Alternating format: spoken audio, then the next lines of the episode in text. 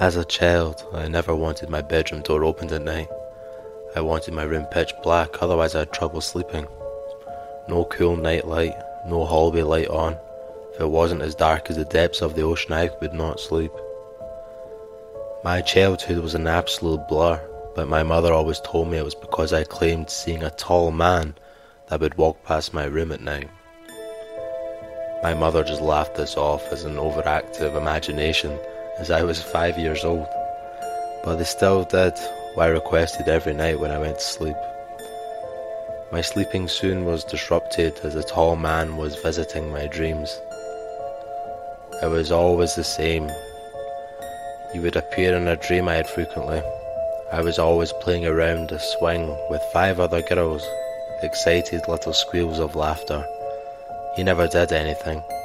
He was just there, standing in the background.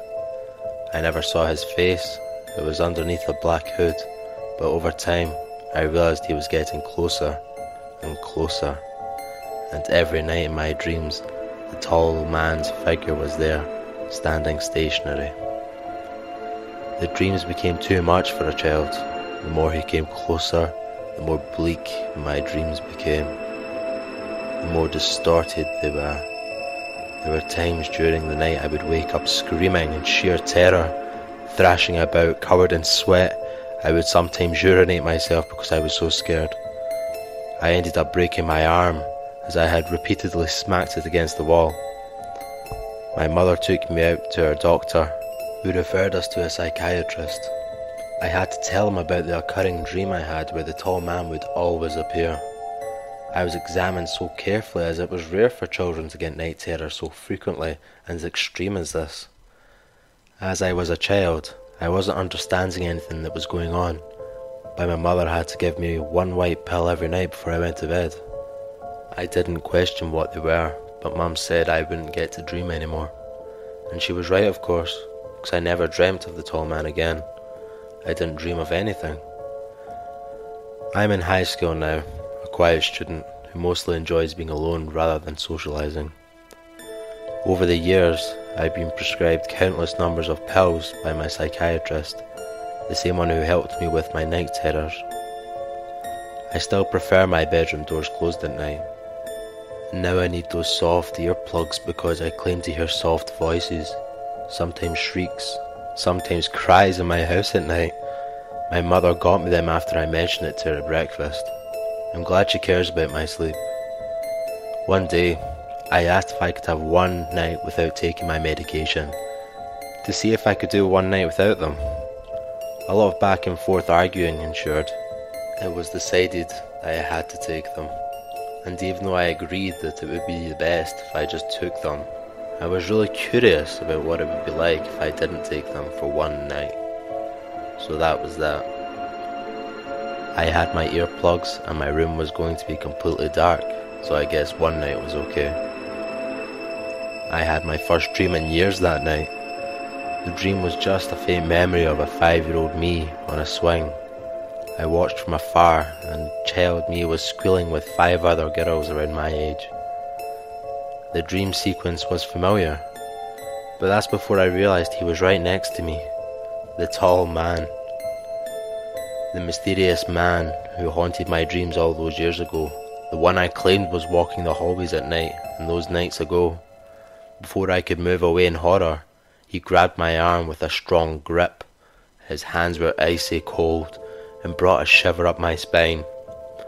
With a slow yet jerking movement, he brought up his other hand to point towards where child me and the five other girls were happily playing.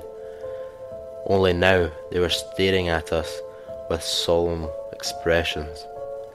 I tried to get loose, but his grip only tightened. Only now I realized he was trying to tell me something, something about the girls. The tall man let my arm go and looked at me. He leant down to whisper into my ear, Wake up now.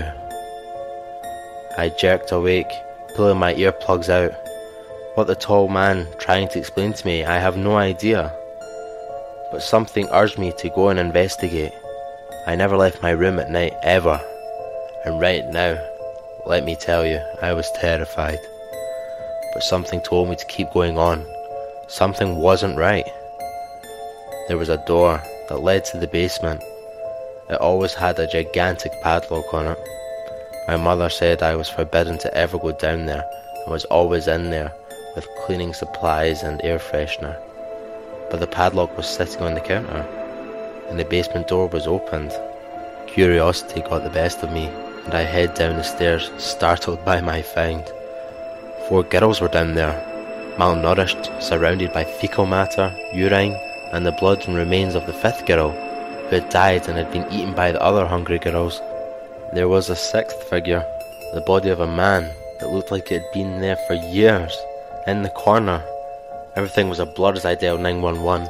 Police arrived promptly, ambulances came to attend the other girls. My mother was arrested on the spot. I learned that my mother wasn't who she said she was. She was a deranged psychopath who would take me to parks to be used as bait to kidnap unsuspecting kids. She would keep these innocent children in her basement and torture them, starve them, abuse them. She would do this alongside her lover, my psychiatrist. My psychiatrist was responsible for grabbing children I had unknowingly lured in and taking them away. The recent five girls were kept hostage for ten years. One of them had to be tortured to death for once trying to escape. I was also told that they had drugged me with a number of medications so I would ultimately forget everything that had happened over the years. I felt dizzy, nauseous. My mother, who I had loved and trusted with my life, was hurting the lives of others. I never knew she could do this. It pains me. Years have passed since the ordeal. I've been in a better place. I don't need pills to help me sleep. I don't mind if my door is opened at night. My mother is locked up, was charged with murders of 13 children and imprisonment of four others, so you can imagine how many years that will be.